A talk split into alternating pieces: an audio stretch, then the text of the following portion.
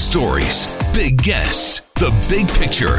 Afternoons with Rob Breckenridge. Weekdays 1230 to 3, 770 CHQR.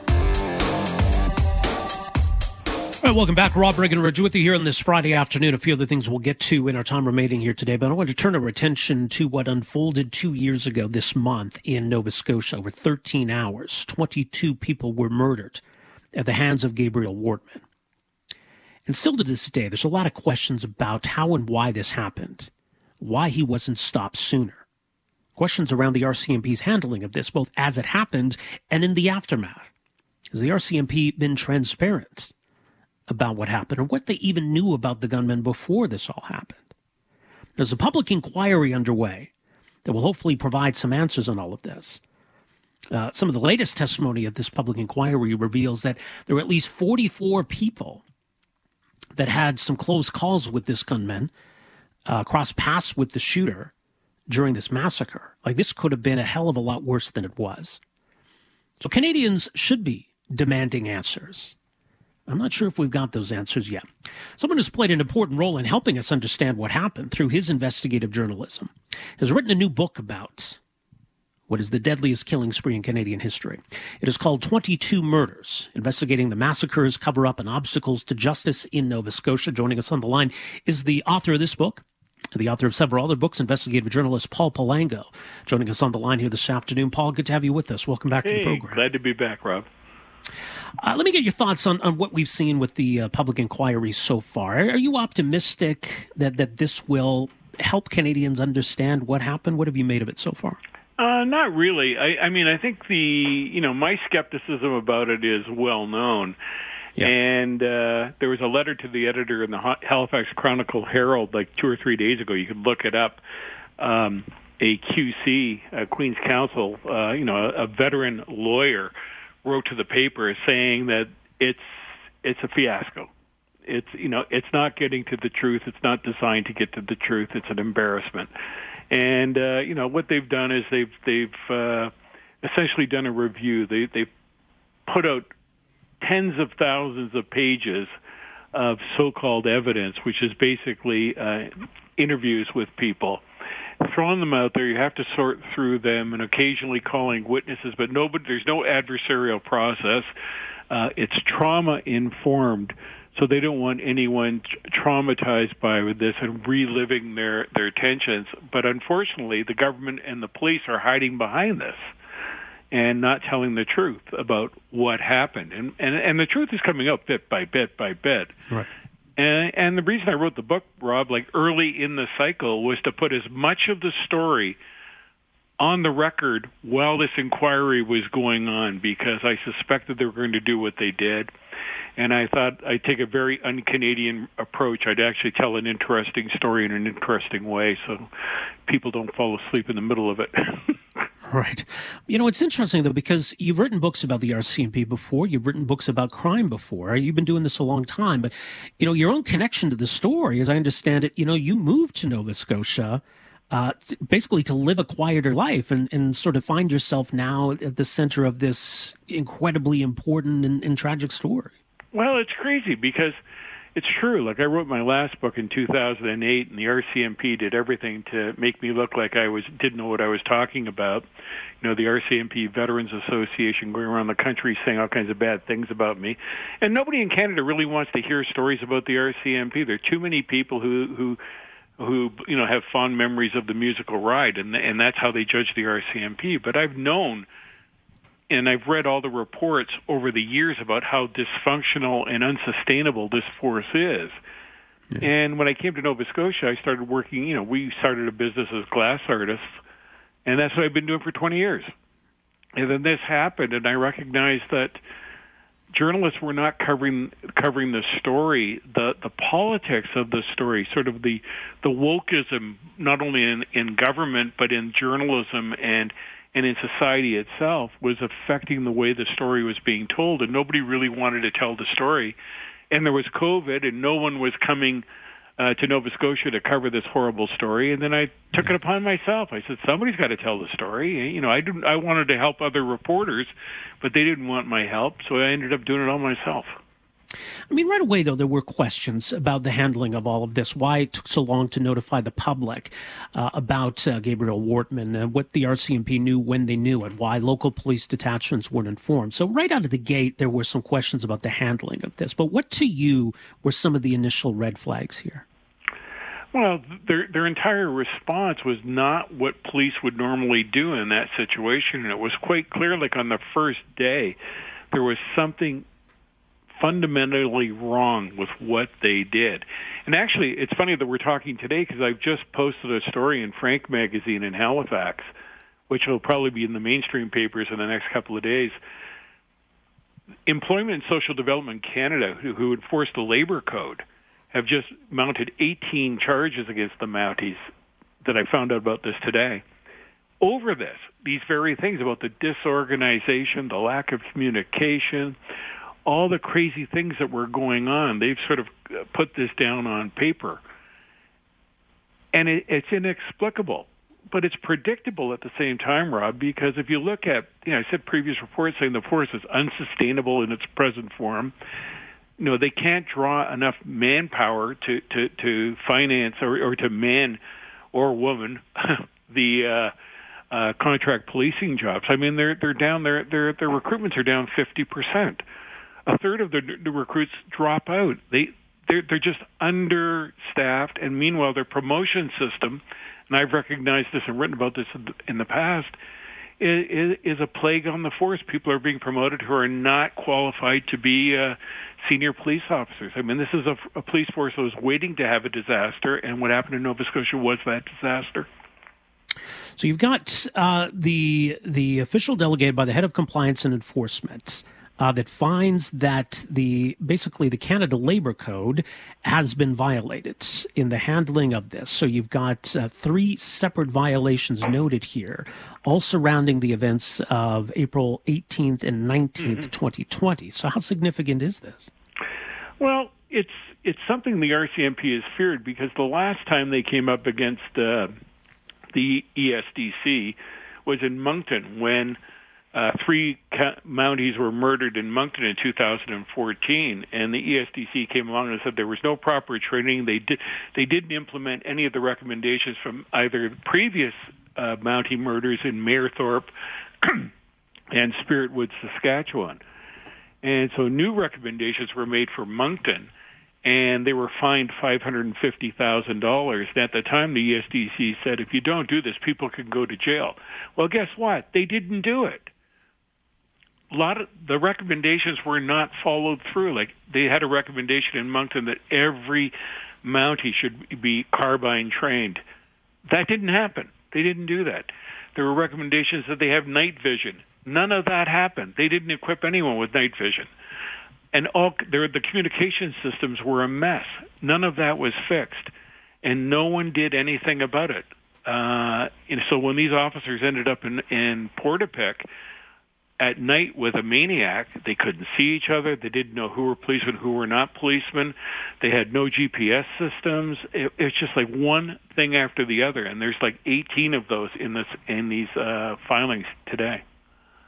I mean, you mentioned Mayerthorpe, and I think you know part of maybe the the uh, public fondness or affinity for the RCMP as a force is recognizing you know the frontline officers and those who have fallen in, in the line of duty, and I think that's where that, that affinity you alluded to comes from. But what you're describing is an organization that's not just failing at protecting the public, but failing at protecting its own members. I've said that all along, Rob. I think we talked about this yeah. years ago. I said the RCMP oh, yeah. is a danger yeah. to the public and a danger to its own members. I'm not an anti-police guy. I'm a pro-police guy. Right.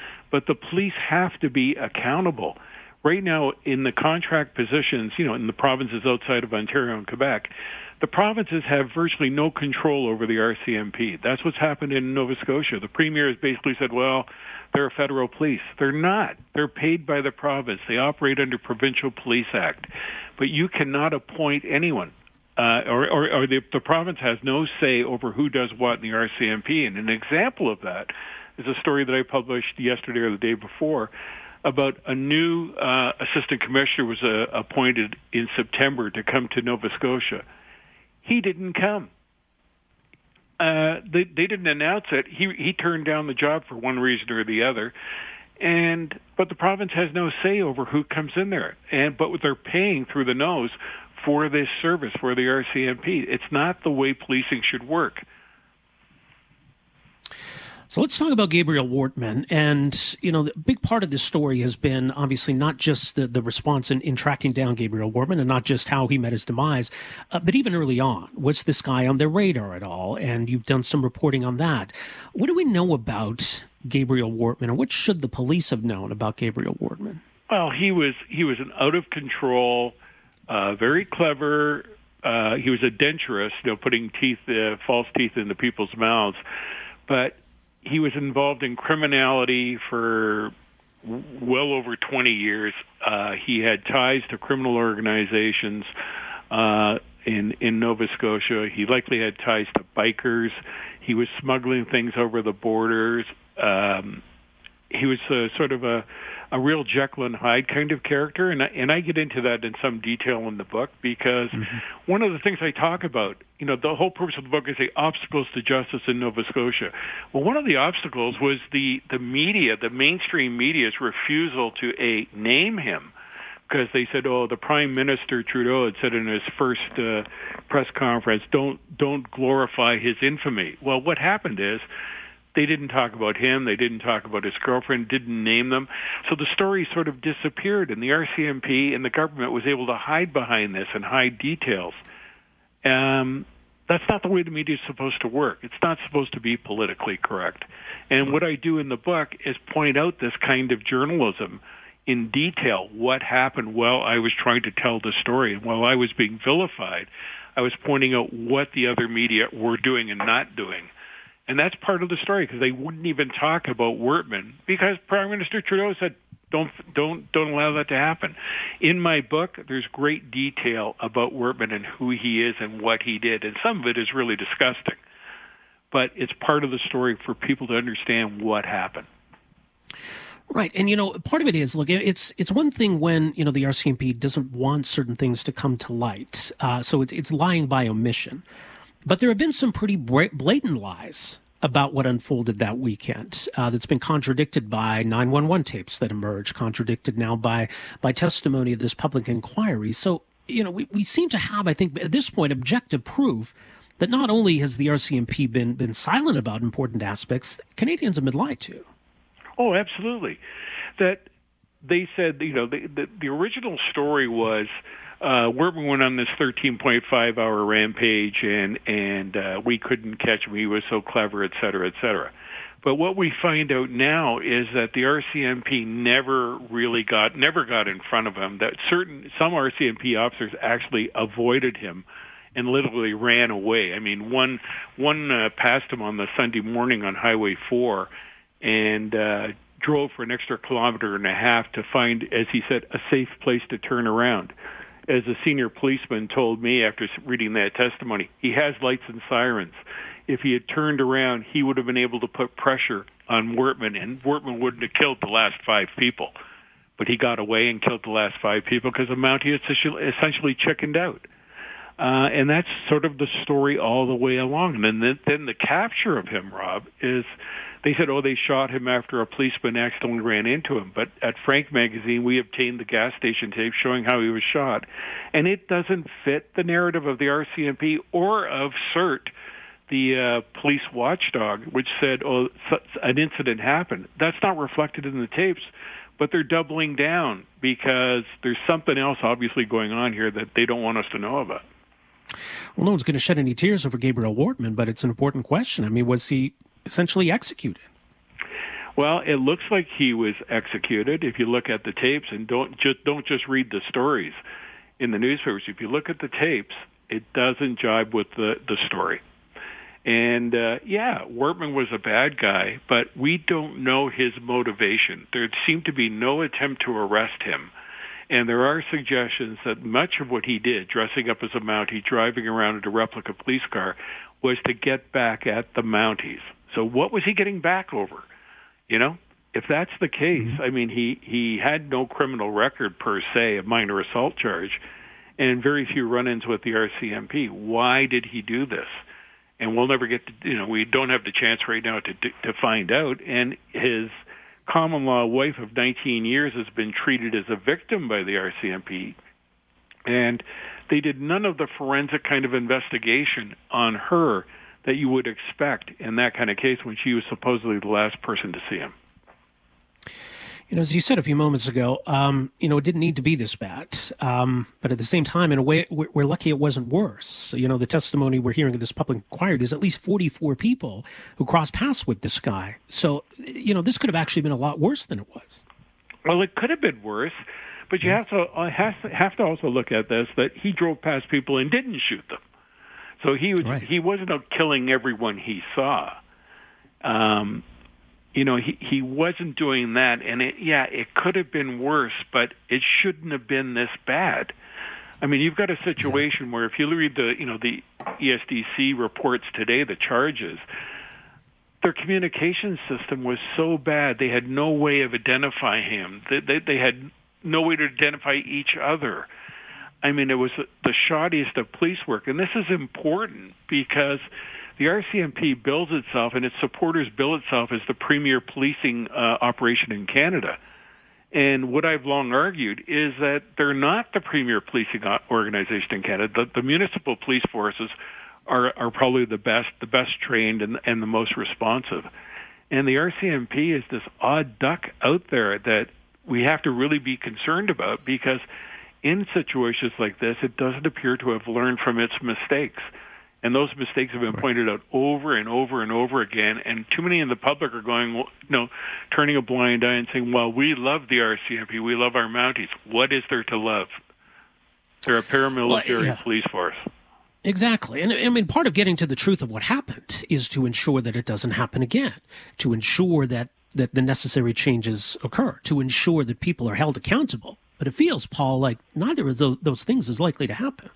No, there's no instinct to hold them accountable. I mean, the RCMP has succeeded over the years avoiding um, controversy eh, or, or, or, or accountability because it's sort of it's a federal police force in provincial working in provincial territories. The provinces have no say over uh, its operations, et cetera, even its personnel. The federal government turns a blind eye to most that, that it does.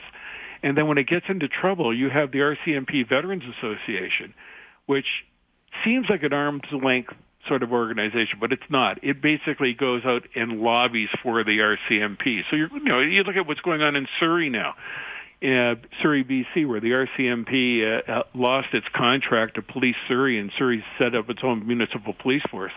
There's signs all over, lobbying going on all over to return the RCMP. This is not the ordinary public doing this. And by and large, it's the RCMP Veterans Association and people associated with the force. You know, that's not how a police force should operate in a democracy, lobbying and and and and going after uh, you know rival police forces and trying to take away their work. It's it's just it's unseemly and it shouldn't be done. Well, Paul, we'll leave it there. The book is called 22 Murders Investigating the Massacres, Cover Up, and Obstacles to Justice in Nova Scotia. An important work, obviously, on a hugely important issue. Paul, thanks so much for making some time for us here today. Really appreciate it. Oh, anytime, Rob. Thank you. All the best. Uh, that is uh, author, investigative journalist Paul Palango, his latest book, 22 Murders. The many, many unanswered questions about this massacre uh, approaching the two year anniversary.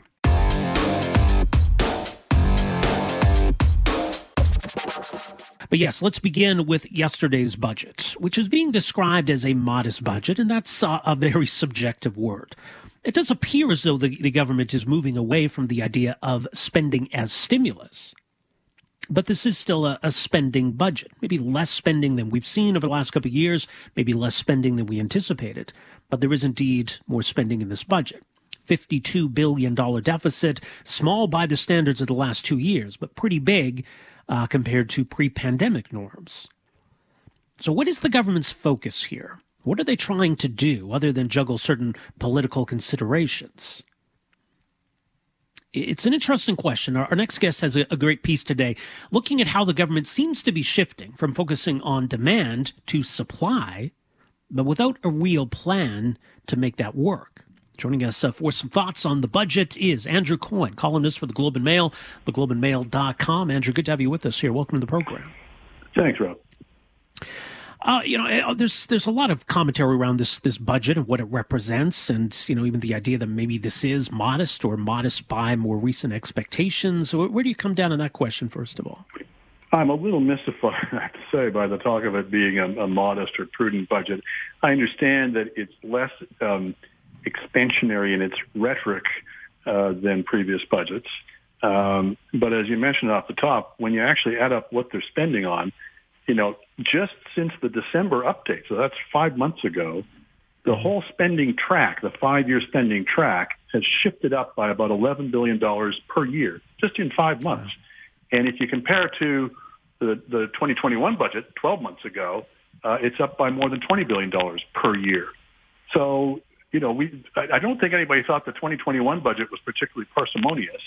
And we're now going to spend $20 billion a year more than that. So it, it, I think there's a fairly successful spin job going on here uh, that, uh, that uh, doesn't necessarily correspond entirely with reality. So, if this isn't spending in the name of stimulus, what is the purpose or the point of all of this additional spending?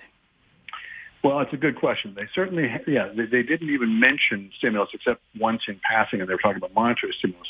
So, and they pretty much, uh, you know, have to put away that rhetoric since we now have, you know, record low unemployment, not just above our pre-pandemic, uh, uh, or better than our pre-pandemic performance, but, you know, better than we've seen in decades. Um, and, and, remember, that was supposed to be the, the, the fiscal guardrail, as they called it, that signaled that they should ease off in the stimulus. So they eased off certainly on the rhetoric about stimulus, and yet we're spending more than we did when stimulus was in its heyday. So try to figure that out. The, the, what is, I think, significant and, and, and modestly encouraging in the budget, uh, and again, you sort of mentioned this off the top, is uh, um, they seem to understand uh, and are willing to acknowledge uh, quite frankly, uh, that we have a, a, a, real problem with the rate of our economic growth, not in the short term, get us out of a def- out of a recession type of way, but in terms of the mm-hmm. longer term. Uh, and indeed, the budget includes this very damning graph from the OECD showing Canada, the projection for Canada over the next couple of decades, we're last in the OECD. And the reason that's particularly significant, not just because we'd like to have higher incomes, et cetera, but we have a rapidly aging population. The baby boomers retiring, um, older people consume a lot more in the way of health care. And the only way, when you run, run the numbers on this, the only way we can possibly afford uh, these very high healthcare costs in the future is if the population is so much richer uh, that we can pay much higher tax revenues to pay for it without cripplingly high tax rates. Uh, so it's a really strong imperative that people have been yelling at the government for some time to get serious about.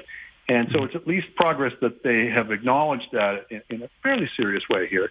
And part of their program, I think, is helpful towards that. So if you're trying to raise your productive capacity over time, there's two things you need to do about that. One is to have faster labor force growth, and the other is to make each of those workers more productive. And you put those two together, you get a lot more uh, output. Well, they're doing quite well on on the labor force growth um, it's a it's a difficult challenge because the numbers, you know, just with the births and deaths and the aging of the population are pretty hard to overcome. But um, they have taken what I think is quite a brave and, and, and admirable stance in terms of, of higher immigration levels. Uh, not always popular in this country or, any, or anywhere else, and they seem to be sticking with that. Uh, and um, the measures in terms of uh, daycare, I don't particularly like the model they've chosen, but the idea of saying we need to help parents, and let's be frank, it's mostly we're talking about women, um, with the cost of health daycare so that they can go to work, that makes sense. That's going to help raise your labor supply. So all that's, you know, mostly to the good. It's when they start talking about the other half about raising productivity, which is even more important than raising the number of workers, that it all gets pretty fuzzy and frankly pretty traditional capital L liberal approaches. You know, they're, they're going to set up another um, government-sponsored venture capital fund, or they're going to set up another innovation agency. And we've seen this movie a hundred times, and it, it, was never a particularly satisfying movie. So I, I think, uh, you know, give them part marks for, for at least talking about the problem, but I, I don't think they've really seized uh, the kinds of solutions that are going to be necessary. Well, it's interesting. And I think, you know, economists have been talking about Canada's productivity problem for, for a long time, well mm. before the pandemic, well before inflation became a, a real cause for concern. But it becomes more relevant now, I suppose, doesn't it? Especially if previous fiscal policy was juicing demand, that we definitely need to address the supply side, not just for the longer term challenges, but even in the short term, don't we? That's right. And this is this has always been one of the criticisms of of demand management is you know you can you can lean on the demand levers all you like, but if if the economy can't respond with increased supply, then all you wind up getting is just higher prices. So, you know, we've, we've gone through this cycle of the last couple of years. Now, what exactly kicked off the spiral of prices, I think, is some dispute. I think there's a large case to be made that that was mostly things to do with supply chain disruptions and, and, and now with the war in, in Russia. But that those one-offs can very quickly become entrenched as more permanent inflation if A, uh, people start building that into their wage and price demands, if their expectations of inflation go up, and B, if the central bank um, basically ratifies those expectations by supplying more money. So one part of reversing that circle is for the central bank to start slowing the pace of money growth, and they have, or they certainly have signaled they're going to. They, they've they've stopped purchasing new, making new purchases of government bonds. Hmm. Uh, so that's the, the bank seems to be doing uh, their side of it. But one contribution that the that the government, the, even though the central bank and the government are kind of at arm's length from each other, one contribution the government can do? Well, two things. One is it can get control of its own finances so as to add credibility to the bank's campaign. So people will believe the bank is going to do what it says it's going to do and won't be, be tempted to try to bail the government out if its finances get into trouble. So keeping control of your finances helps to buttress the credibility of what the bank's doing. But secondly, coming back to the supply side thing, is if they if we can if we have a more um, nimble, limber, uh, uh, um, uh, adroit, uh, productive supply side of our economy, if, if, if, if we can ramp up our productivity and ramp up our growth, uh, then that takes some of the, the pressure off the demand supply side of things. That, that it makes it less likely that a given amount of demand is going to produce price increases as opposed to, to output increases. So anything you can do on the supply side is not just good in the long term, it's also helpful in the short term uh, question of, of, of dealing with this um, spike in inflation that we're dealing with. But as you say, there's not much in this budget to, to get us to that point. And what you talk about in, in your piece that it may be necessary, you know, major reform on, on the corporate tax side, major reform on the foreign investment side. There's probably yeah, not I mean, much political appetite for that. Well, that's right, and and we're going to have to have. Uh, I, I hope we'll have at some point uh, a, a, big um, discussion and, and, argument about this as a country. Um, if we're going to get the kinds of very high rates of capital investment, again, there's rhetoric in the budget that, that acknowledges this, that the only way we're going to get this higher level of productivity isn't, isn't by everybody working harder. It's by giving workers more capital, more tools and equipment to work with, more and better. And the only way we're going to get uh, that level of that very high level of investment uh, is both from domestic and from foreign sources. We're going to have to be, in my opinion, much more open uh, to foreign investment. We have to send every signal we can to international capital, which is roaming around the world looking for the best place to invest, we have to send every signal we can that this is a country that welcomes that investment. So part of that is uh, dismantling some of our uh, protective uh, um, um, barriers, particularly in sectors like aircraft, airlines or finance or telecoms, which there's lots of reason to do otherwise because that's also one of the best ways we can get more competition into these sectors where we're notoriously high priced in all three. Uh, so opening our, being a more open foreign investment is one part of it. And the other, the most significant domestic barrier to capital formation is, is tax rates. And there's still a lot we can do on that. And it has to be, in my opinion, it can't be incremental. It, as I say, the signaling effect, I think, is really important. We have to kind of shock people a little bit. Uh, and so I think we have to be a bit more willing to have these kinds of more radical discussions about what can we do to really reverse this decades-long problem we've had. We've tried incremental approaches, and it really hasn't helped. Uh, so I think we have to start talking about larger, bigger things we, we can attempt.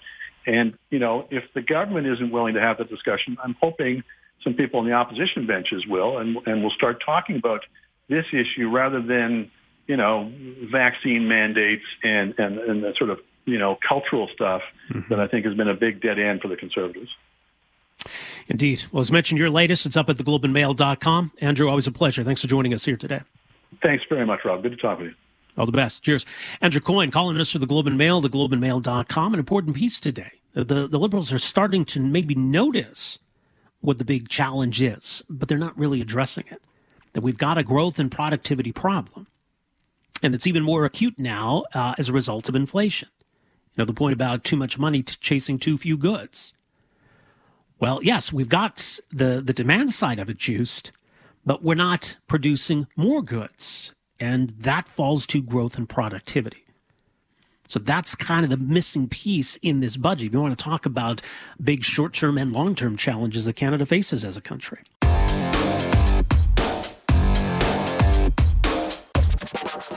So, what do Shoppers Drug Mart, Campbell's, A&W, Netflix have in common?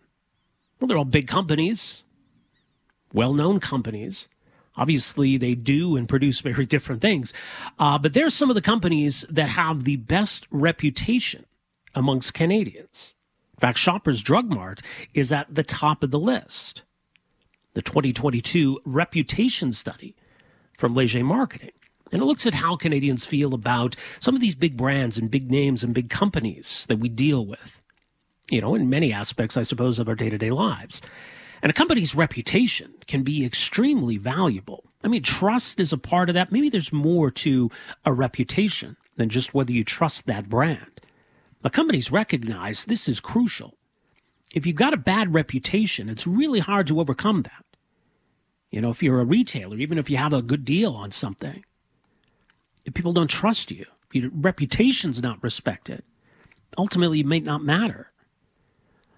So yeah, it's a list you want to be on as a company.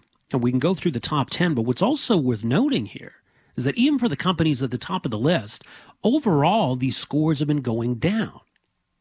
A few years ago, the companies at the top of the list had much higher scores. So even though we can still rank the companies with the best reputation, it's all relative. And maybe Canadians are, are losing overall trust when it comes to the corporate world. So joining us to talk about the uh, latest findings in this research and uh, what it all what it all says. Very pleased to welcome to the program here this afternoon, Dave Schultz, who is the executive vice president uh, with Leger. Uh, Dave, great to have you with us here today. Welcome to the program. Yeah, th- thanks for having me here, Rob. Like I said, and, I mean, I guess reputation. Go ahead. Sorry. No, I was going to say, and I got to say, your your description of what reputation is and how important it is was was bang on. That is exactly what we tell people. Um, but you you talked about if you have a bad reputation and who's going to shop you shop there. We also like to look at the other side of it and the importance of having a good reputation, which means that right. if you have a crisis, people are more likely to forgive you, or they want to work there, or they want to shop there. You gave a retail example. Uh, reputation is, is critical to uh, to retail organizations, to um, places like A&W, uh, but also just to corporations as a whole. It's uh, it's something that people should be looking out for. Right, and I wanted to unpack it a little bit further because I think some people might see trust and reputation as synonymous. I, I think maybe trust is is one aspect of overall reputation. What else goes into that? So we look at six different pillars, and trust is something that comes from having a good reputation. If you have a good reputation, people are more likely to trust you. They want to be close to you. Other factors that go into it is, is our perception of your services or the products that you're giving, whether we think you're a good employer or not, um, what we think your impact on your community is. So whether that's at a business level or even just if you have a plant or shop or business within a, within a city, what is your impact there? Um, well, your social responsibility programs, uh, the, how transparent and honest you are, all of that comes together to give you a corporate reputation. Uh, so we got Shoppers Drug Mart at the top of the list, followed by Sony, Samsung, Canadian Tire, Interac, Google, Campbell's, Microsoft, A&W, and Netflix. That's the top 10. You've seen some companies move up and down a little bit. Uh, Google, a few years ago, I think, was at the top of the list. They're, they're kind of in the middle of the pack in the top 10. A&W is a company that's jumped up in a big way into the yep. top 10. Um, what do you, what do you uh, account for in terms of what some of these changes have been over the last few years? Well, A&W is an interesting one. Um, they have been doing something that Canadian Tire did in the early 2000s.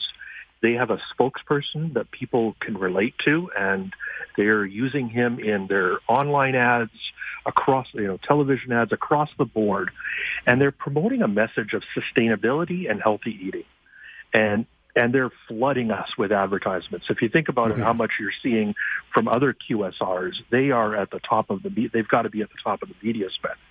So we can relate well to their spokesperson. We're feeling like we're in a, in a bit of a relationship with them.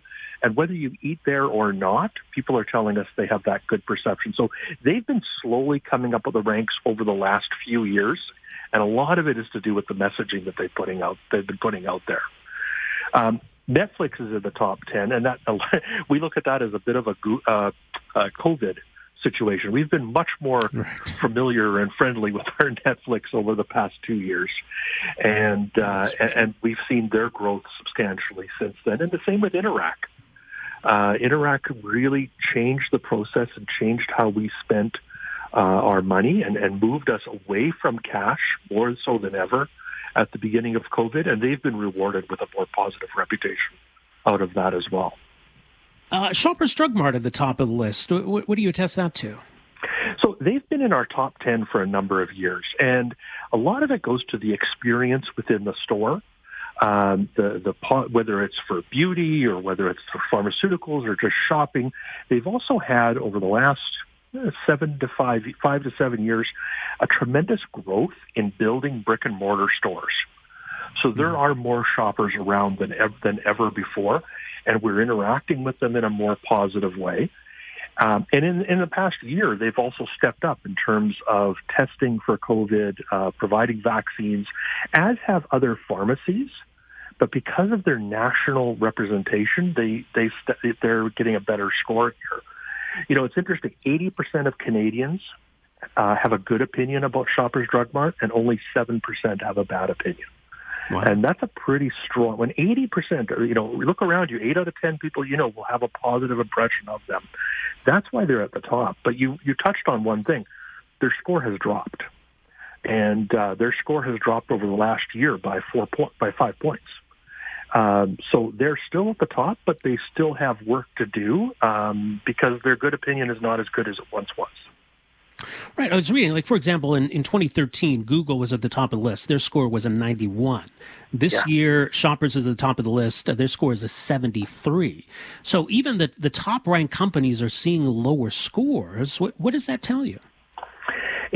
A couple of things are happening. And, and originally, when we, we first recognized this year, we thought it was a COVID situation. So we went back 10 right. years, and it's really, it's not. It's something that's been coming on for the last little while organizations in Canada were not engaging with their stakeholders in the same way.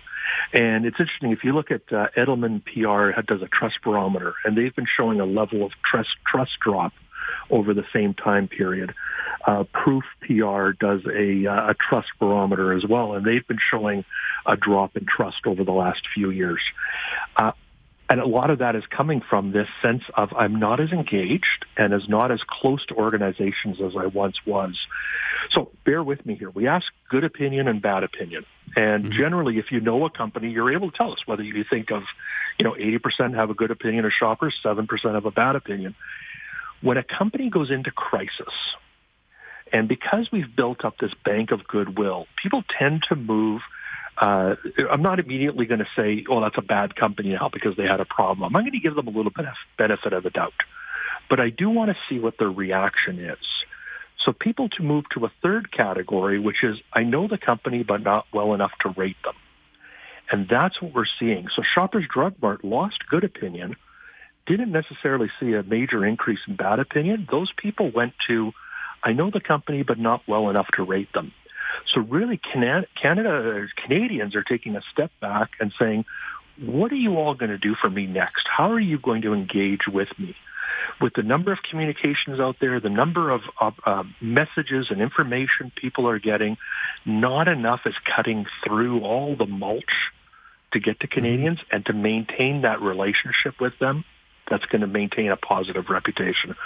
So I, I think we, we put out a call. We said there's a collective crisis of corporate reputation right now, and organizations really need to be thinking about how they're going to communicate and how they're going to relate to their key stakeholder groups coming out of COVID because everything's changed. Um, and yeah. we need to understand our consumers and our stakeholders much better, or we're going to see a gradual erosion because over time, those people who are waiting to see what you're going to do next, if you don't do something that appeases them, they're going to move to a bad opinion. I mean, is it is it skepticism? Is it even at some level cynicism? What, what do you? How would you describe yeah, well, the changing uh, attitudes? You know, I, I, think yes and yes. Um, yeah. The whole world of misinformation and disinformation is affecting things, so that's why we're seeing an increase in uh, honesty and transparency as being a stronger driver and reputation than we've ever seen before. It used to be if you're a, you're a retailer like a Shoppers Drug Mart as long as you're delivering good quality products and good service, have, have a generally positive feeling about you. Now we're starting to say, okay, are you saying things that are correct? Are you doing things that are right? So that softer message of doing the right thing is going to start coming through more and more. Um, and, but we're we have to trust the messages we're getting. So that's why I think A&W has done so well because people have related to their spokesperson. And we generally, you ask people, they trust that. Uh, I can't remember his name, but the guy who does their ads. I have no idea what his name is. I know exactly. Yeah, I don't even know if he has a name, to be honest. Uh, exactly. But uh, they trust him uh, with that. When I say Canadian Tire did that in the early 2000s with uh, their spokesperson named Dave, and I remember that because that's my name. Um, but uh, but they tr- people trusted Dave and how he did his uh, when he talked about Canadian Tire, and they really grew in reputation then. I think organizations need to look for a way to get past that mistrust, skepticism, that they're delivering a positive message, and it's going to be about understanding how to relate to their consumers. I do wonder too. I mean, it feels like you know the polarization we see in, in society. That a lot of it's political, and we often see these controversies where you know companies are supporting a certain cause and people get mad, or companies don't support a certain cause and people get mad, or uh, you know, all, you know, companies can find themselves entwined in some of these political controversies, and then that gets associated with their brand. I mean, I, I can't really think of examples when we look at the top ten here, but th- does that factor in at some level? Do you think? Well, it does, and these companies are in the top ten because they've been able to avoid that. Yeah. Um, you know, you look at. I'm going to use an American example. You look at uh, the the pillow company. Uh, mm-hmm. my mm-hmm. that uh, my pillow, yes. Trump's yeah, my pillow, yeah. and uh, there are people that will never, you know, that, that you get a disparity of response there strongly in terms of people disliking that company because of the political stance it put forward. On the other end, you get people who who love that company because of what Mike Lindell has been doing, and they they feel it's a positive thing. So you do get that disparity of response. One of the one of the things that's interesting, there's another study that we were involved with uh, in the U.S. Didn't do ourselves, but through an association I'm in, they did, and they talked to people about disinformation, and depending on which side of the political spectrum you were on, um, wearing masks was seen as disinformation or not wearing masks was seen as disinformation as to the proper step forward. So that politicization, and that's companies have to be really careful when they do that. Um, ben and Jerry's took a really strong stand uh, during uh, when when Black Lives Matter uh, mm-hmm. was getting a, a lot of media attention a few years ago, and they saw their reputation increase because of that but among some political circles, it dropped. So it's uh, right. it, it's a it's a care. You, got to be careful when you go into that route. And none of these companies in the top ten have really put themselves out there, and that's probably why they're there in Canada. Yeah, maybe a good lesson. Uh, anyway, much more in the reputation study, leger360.com. Dave, thanks so much for joining us here today. Appreciate it. You're welcome. Thank you. All the best.